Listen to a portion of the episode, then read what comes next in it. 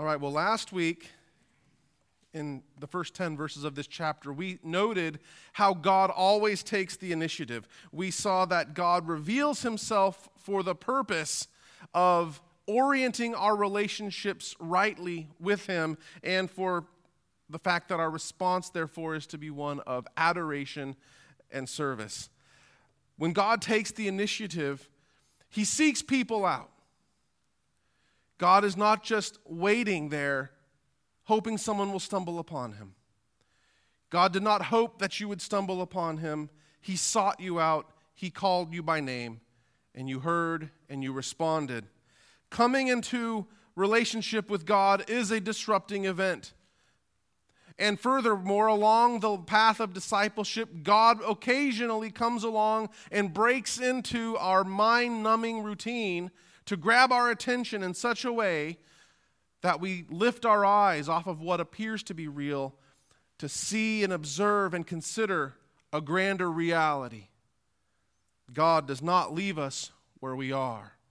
An encounter with God, coming into relationship with the living God, always changes you. You emerge from the situation unable to live life on your own terms again. You're transformed, and you now live for the purposes of another. It is a vain and idle thought to think that you can have God be the cherry on the top of your otherwise contented life, where He leaves you alone, never asks anything, never expects anything, and you just call on Him when you think you have a need, but otherwise he stays blissfully out of your business. That is not the God of the Bible. That God is not a consuming fire. Now, God is on a mission to make himself known. And the book of Exodus underscores the missionary heart of God. We see that the end state is going to be that the knowledge of the glory of the Lord covers the earth as the waters cover the sea. And in the meantime, God calls people to himself and commissions them and sends them out as his emissaries, as his ambassadors, to spread the good news of the kingdom, to spread the knowledge of the glory of the Lord. The same one who tells Moses to go. That angel of the Lord, who we learned is the pre incarnate accommodation of the second person of the Trinity, is the same being who, millennia later, tells his disciples that all authority in heaven and on earth has been given to him. Therefore, go and make disciples of all nations. We have been a commission to go.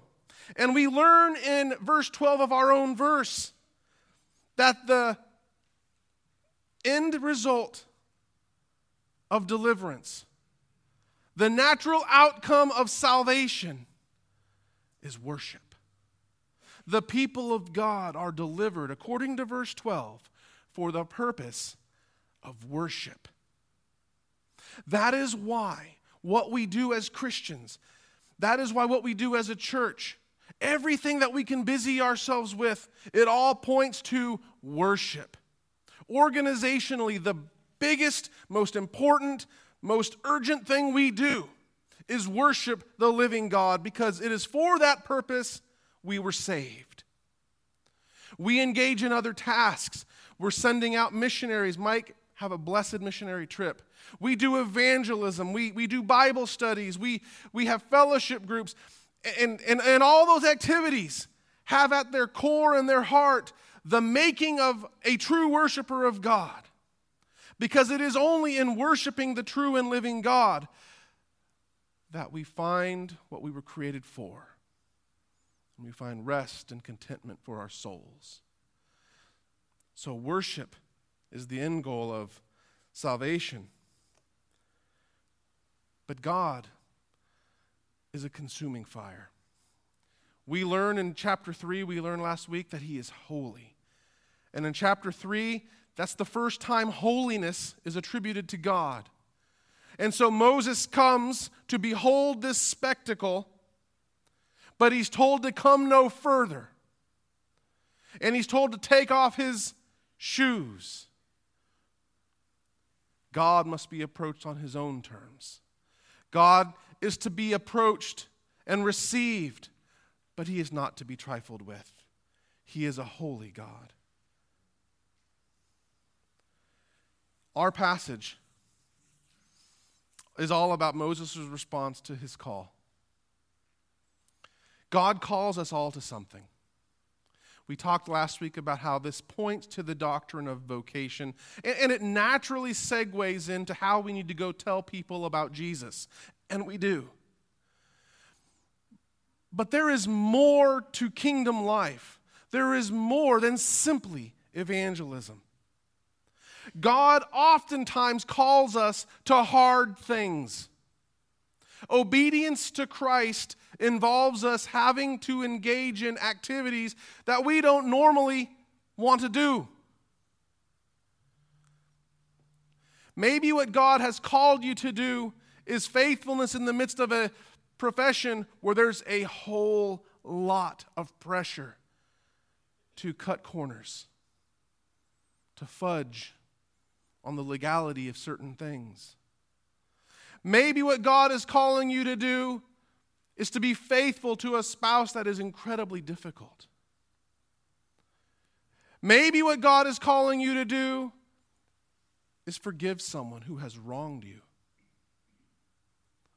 All this is kingdom life. Maybe God is calling you simply to say hi to our visitors. And I know how the thought process goes. You see a visitor? Oh, we have a visitor. That's great. I should go say hi to him. And then you think, well, what if I don't have anything in common? What, what if I sound like an idiot? What if I have bad breath caused by gingivitis? No, coffee breath. What, what, what happens if I, if I stutter? Oh, I, I see they're, they're closer to Gene. Oh, Lord, put it on Gene's heart to go say hi to him. Isn't that how it goes? I mean, uh, uh, maybe y'all are much more holy than me, I'm sure. What would it look like for us to step out of our comfort zone and respond in faith? We all have a call, and we're all called to something hard. How do we respond? Now, this passage is all about God's grace to Moses in the midst of his sense of inadequacy, his insecurity his reluctance with his call. Okay? Even when it says in chapter 4, verse 14, that his anger was kindled against Moses after his fifth attempt to shirk the call. Even then, the Lord doesn't say, I will kill you, fool. The Lord does not say, I am sick of you. The Lord doesn't flare up that fire, turn it into a white flame, and threaten to singe his eyebrows. No, what does the Lord do?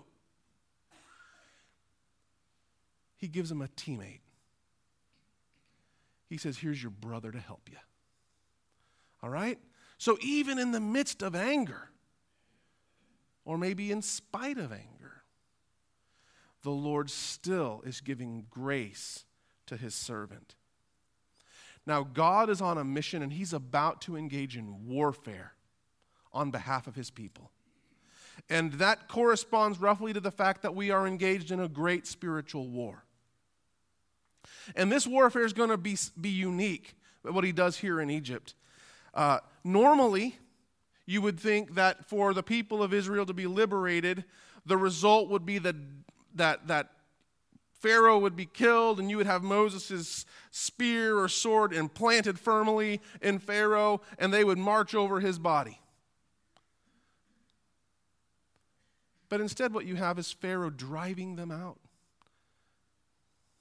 Normally, plundering is the final act of warfare.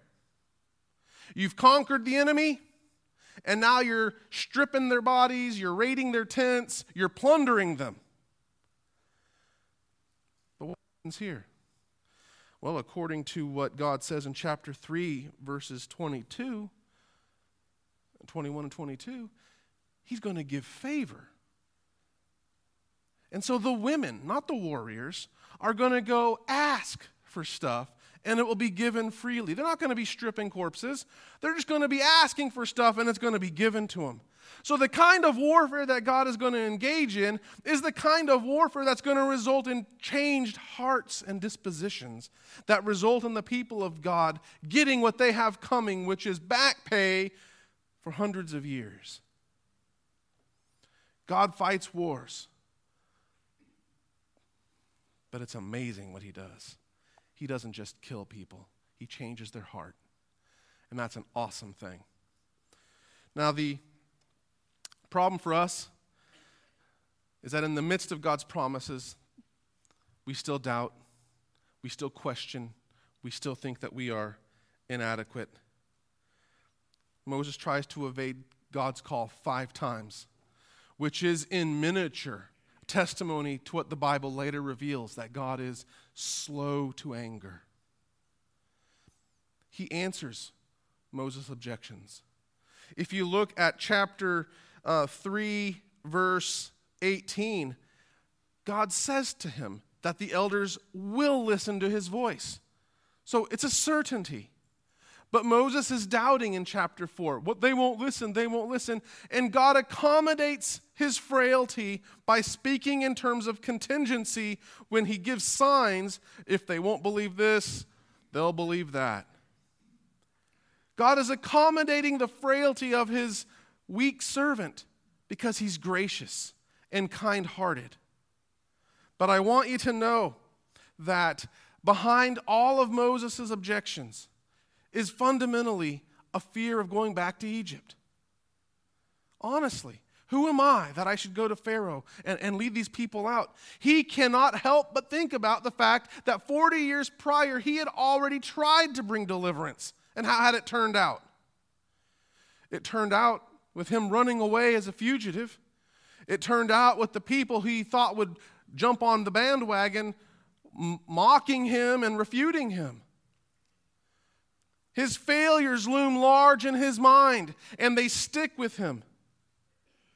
His failure to lead in Egypt is more real to him than his success at the well when he delivered the daughters of his father in law from those shepherds. Isn't that how it works for us? We oftentimes size ourselves up and our ability to respond to God's calling on the basis of what we think has happened in the past. We are haunted by memories of hurts, failures, and they dog at our heels, nipping at us. God wants you to know He's bigger than your past. He's bigger than your failures. He's bigger than your problems. Now, God calls you to serve, right? And I want you to know that you may feel inadequate, you may feel insecure in your calling. But this passage addresses that head on. Uh, first, I want you to know it's not about you. It is not about you. Here's what I mean. Look at verse 11. Moses says, Who am I that I should go to Pharaoh and bring the children of Israel out of Egypt? Who am I? Well, I'll tell you what, I have been formally taught counseling methodologies. I've read the major theorists.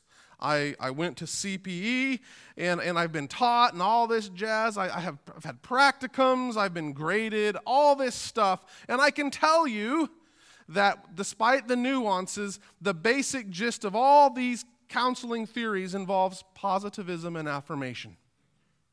So, if you were in Moses' shoes, and you were to come to me and, and you were to tell me that God had told you to go to Egypt and confront Pharaoh and lead the people out, and if I were to counsel you along the lines of modern counseling theory, I would say, beware the danger of negative thinking.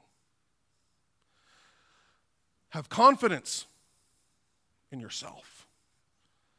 Have confidence in confidence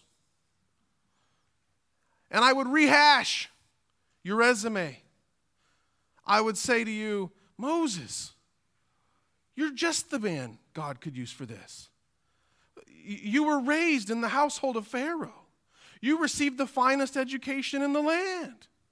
You are Egyptian enough to know how to interact with the Egyptians. You know how the system works. But what's more, Moses, you're, you're a Hebrew by birth, and you identified with the Hebrews, so you're Hebrew enough to love the people, to lead the people. So, Moses, really, there, there's no one better for God to pick. That's what we would do if we were counseling Moses on the basis of modern counseling theory. But what is the striking thing here? God doesn't do that. As if to say, You're right, Moses, who are you to do this? What does God say? What is God's response to Moses' sense of inadequacy?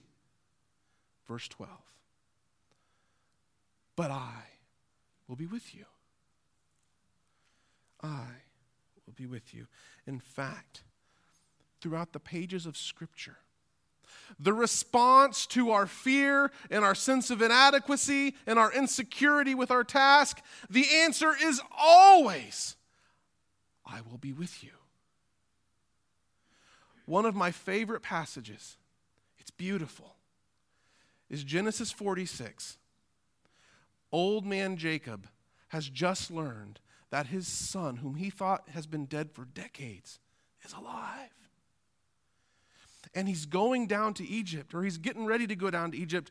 But that gives a man pause because it's not just a big move, but I mean, Egypt is big and it's dangerous. And so Jacob is afraid. And so, in a vision of the night, the Lord shows up. And as we learned last week, the doubling of a name always conveys emotional intensity. And the Lord says, Jacob, Jacob,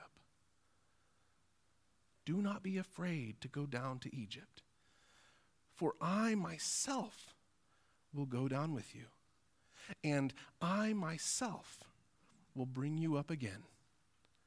And your son Joseph, he will close your eyes. That's beautiful. But it's not just to Jacob. It's not just to Moses. It's not just to Joshua. It's not just to Gideon. It's not just to David. It's not just to Jeremiah. What does Jesus tell us? I am with you always, even to the end. And so in Acts 23, when, Saul, when, when, when Paul has been arrested in Jerusalem, and it's been quite a, he's had quite a day. I mean, he's almost scourged by the Romans. He's almost torn apart by a mob. He's almost scourged by the Romans. He's, he's had, you think you had a bad day? That's a bad day. And he's sitting in his cell. And the Lord appears and stands beside him. Just as you have testified to me here, you must testify about me in Rome. The Lord is with us. Now we face real fears. Okay, God does not respond to Moses by saying, oh, What do you mean, who do you think you are? Pharaoh's just a man. Pfft, he's nobody. He doesn't say that. He acknowledges the reality of our fears. But what he does is he takes the focus off of the bigness of the fear and instead puts it on the bigness of the one who is with us. It's not you who can do these things, it is the Lord with you, empowering you, strengthening you, sustaining you, comforting you, encouraging you, giving you the, the, the, fire in your belly sometimes that you need to stand up in the midst of difficulty. Have you ever faced a, a situation and, and you had to do it and, and, and you could feel your bones melting within you? And, and, and if you had your will and your way, you would just melt. But something, there's a fire inside you and you stand anyway. And you say and do what needs to be said and done. The Lord is with you, He's always with you. And so the problem is that so often we're insecure and we feel inadequate because we're focusing on ourselves. Who am I? We should be asking, whose am I? I love what Paul says in Acts. About to have a shipwreck. And he says, Don't worry, guys.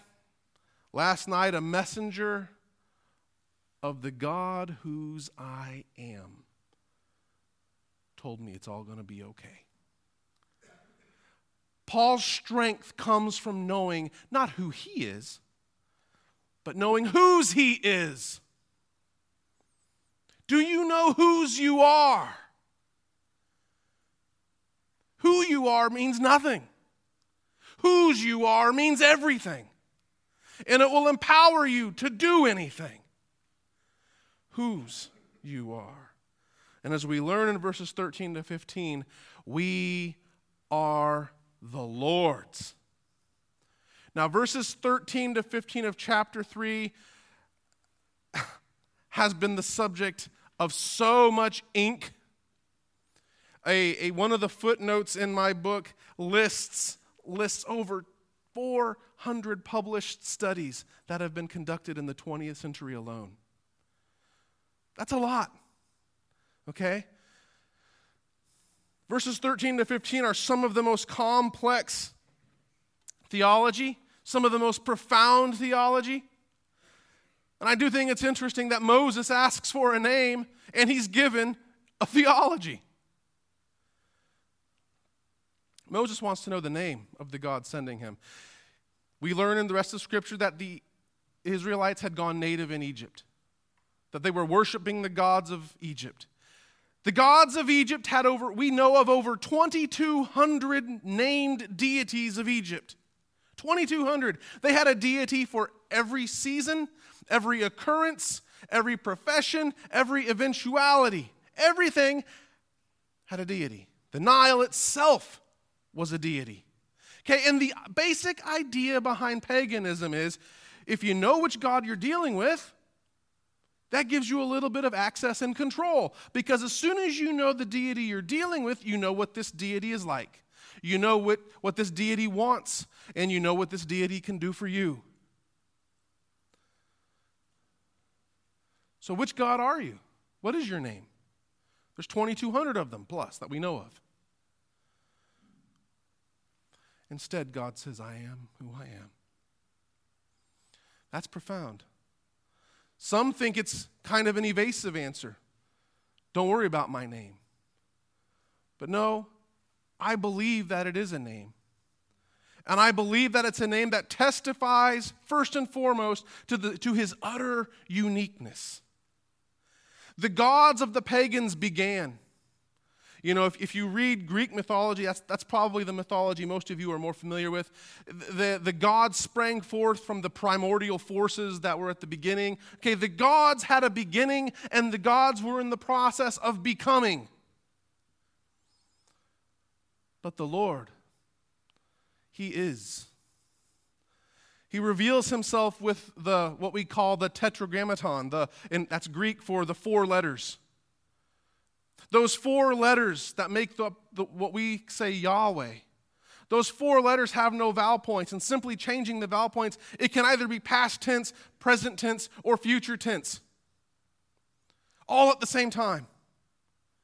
So God was, God is, God will be. And the way you express eternality best to our minds is to think in terms of an eternal present tense God is. I am. It expresses God's utter incomprehensibility. You can't put God in a box as if you, if you identify him, that you can therefore somehow figure out a way to get him ingratiated to you. God is that consuming fire that you're looking at, Moses. God exists from before all time. In him is all life, sustenance, and being. And I'm here for you. We offer God nothing that he needs. I don't need your sacrifices to sustain my existence. I don't need your worship to make me feel better because I'm blue I don't need your following because I'm lonely. I have all that I need. I am what I am. And I am here not for my, I'm here for your benefit, not to fill up some lack in myself. So when he says I am, it blows our minds. But it states more than just his eternality and being. Implied in this is his presence. The word Yahweh, those vowels, are the same vowels used in verse 12 when it says, I will be with you. I will be. And God identifies himself. This is what you cannot forget. In verse 15, God also said to Moses, Say this to the people of Israel The Lord, the God of your fathers, the God of Abraham, the God of Isaac, and the God of Jacob has sent me to you. This is his name forever. And reread our passage later. Every subsequent time that he's introduced, it's the Lord, the God of Abraham, Isaac, and Jacob. It's like he takes on his people as his name. God is not ashamed to be identified with his covenant with his people. God is not ashamed to be identified with you. The amazing thing is that in the council of the Trinity from eternity past, God gave his people as a love gift to the Son. And the Son accepted. I will pay for their sins. I will make them righteous. And at the end of all time, we will be presented back to the Father in pristine beauty. It's described as a bride presented to her groom. You are a love gift from God the Father to God the Son that the Son accepts. God is not ashamed to be identify you, and he, and he takes that covenant seriously, so seriously, that he bears it as part of his name. He's identified by it. So you're in some hard circumstance and you're wondering, is God there for me? He identifies with you. And He's always there. And because of who He is, you don't have to figure out, you don't have to God hop. You don't have to worry about the God of careers, the God of love life, the God of fertility. You don't got to hop God is. He's everything his people need all the time, in whatever circumstance they are in. And he's eternally for his people. That's awesome. So when you go to Egypt, wherever Egypt is for you, and you carry out whatever call God has set upon you, know that you are his, and he is with you, and he will surely do it. But lastly, I want you to remember, and this just gets to the rub right now you're more than a stick. Okay? You are more than a stick. In verses 10 to 17, we get introduced to Moses' staff, his shepherd staff. And through it, God does some pretty amazing things. I mean, right here, he turns it into a snake, and but he, he's not done. He's going to do some amazing things with this staff of Moses. But the staff of Moses is just a stick. And you are more than that. Moses gets bogged down with his lack of ability to speak. He talks about it in verse 10. And quite frankly, we don't really know what he means. Does he have a stuttering problem? A stammering problem? A physical defect that prevents him speaking? Uh, is it just that? Is it just that he's not quick on his feet? He's not very eloquent. He's, he's no Cicero. Uh, what, what, or is it just a straight up excuse? Is he just making stuff up?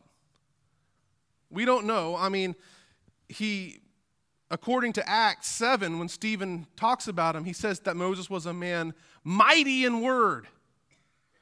And if you read the rest of the Pentateuch, Moses has a lot to say.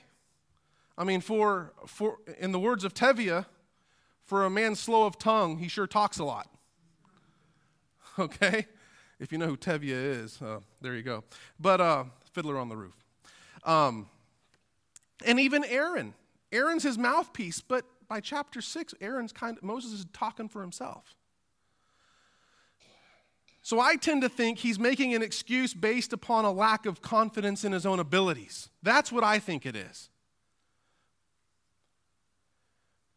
We tend to think of our usefulness in terms of our self assessment of our abilities and our giftedness. And we tend to think that if, if, if, I've been blessed or endowed with great graces, then God can use me. And if I haven't been blessed or endowed with those skills or gifts, th- then I'm kind of disqualified. And what's a shame is that we tend to evaluate ourselves in the light of people who we think are better. Amadeus, the movie Amadeus, has a great, the, basic gist of the movie is you have a, a composer, a court composer, Antonio Salieri, who was a real guy, who, who, was, who was a great composer. And he's a pious man. And he's giving God the glory for his giftedness and his talent. But then along comes Mozart, the original rock star. Okay, and Mozart is an immoral, loudmouth buffoon of a man. But musically, Mozart, I mean, he's Mozart. And he becomes, Salieri becomes angry and bitter that this wretch of a man is, is genius. And he forgets his own skill. And he thinks of himself as merely mediocre, even though by our, he's a master. Okay? That's what will happen to you if you think only in terms of the, the, the absolute tip of the iceberg. Okay? If you think that to do evangelism you got to be like Billy Graham, you're wrong. If you think that you got to be like R.C. Sproul to teach someone, you're wrong. If you think that you got to be like Cornelius Van Til or, or, or Ravi Zacharias to do apologetics, you're wrong. God is with us and He will work with us to accomplish whatever task it is that He has given to us. I've heard so many people, I can't share my faith. I don't know how to share the gospel. Share what convinced you. It's simple. And here's what's funny Moses thinks little of his abilities, and God's like, I will, I will, I'll work with that. But in verse 14, God, God gives an accommodation to Moses and says, Okay, I'll give your brother. Look at the text. It's God who says, Your brother's a great speaker, but I'll be with his mouth. Moses looks at his lack of skill as a hurdle. We think that lack of skill is an obstacle and that the presence of skill means that we can do it easy peasy. Moses' lack of skill, Aaron's presence of skill, it both means nothing. God has to be with you for you to succeed at all, no matter what your natural graces are.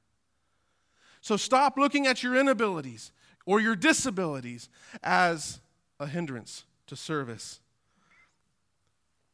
Verse 11, when God, when Moses says, I'm slow of speech, and I was slow of speech before, and since you've talked to me, Lord, you haven't done anything about it. He's sure, he has a lot of chutzpah, doesn't he?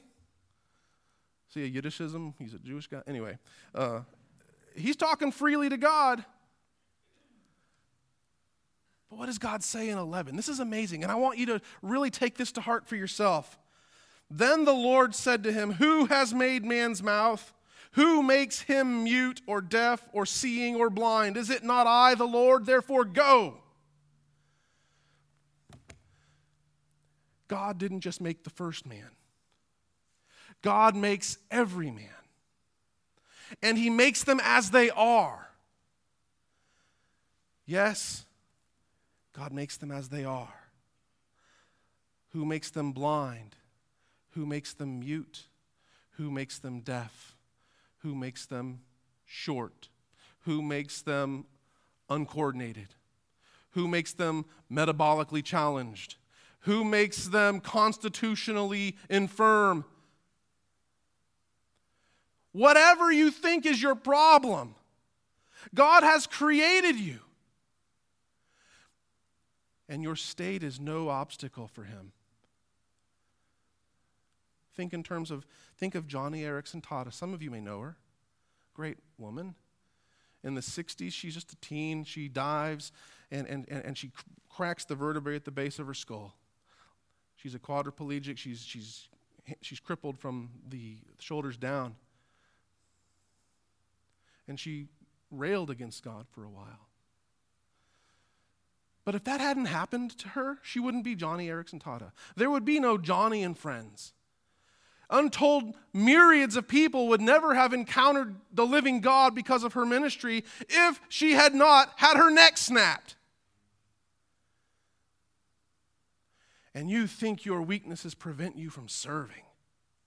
You think your shortcomings and your past failures and your defects and your lack of ability are obstacles to the living God who, even now, Moses, is a burning fire in the midst of a bush not being consumed?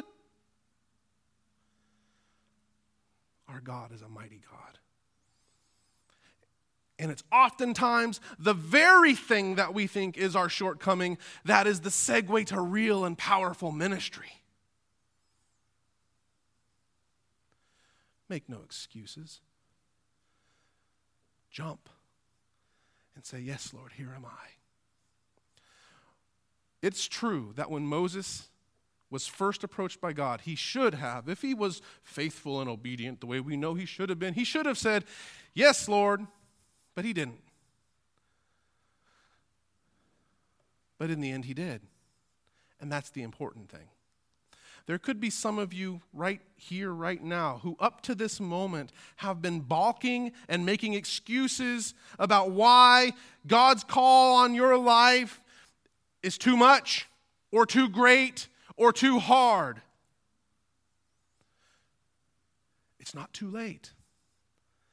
Don't miss out on the good that could be yours, the good of being part of God's redemptive plan. Say yes, Lord. In the last half of verse 12, he gives Moses a sign. The sign that I am with you, Moses, is that when all this is done, you'll be worshiping again at this, at this mountain. So the sign is something that he's not going to see until after the fact. But it's only after the fact that retrospectively he's going to look back and be able to say, wow, God was with me. And that's the same so often for you and me. You want to know if God's with you? Then step off the edge, brother. Take the dive, sister, and see that the Lord is good. Our God has called you. Man, it's not about you, it's about the one whose you are. And He will never let you go. Let's pray.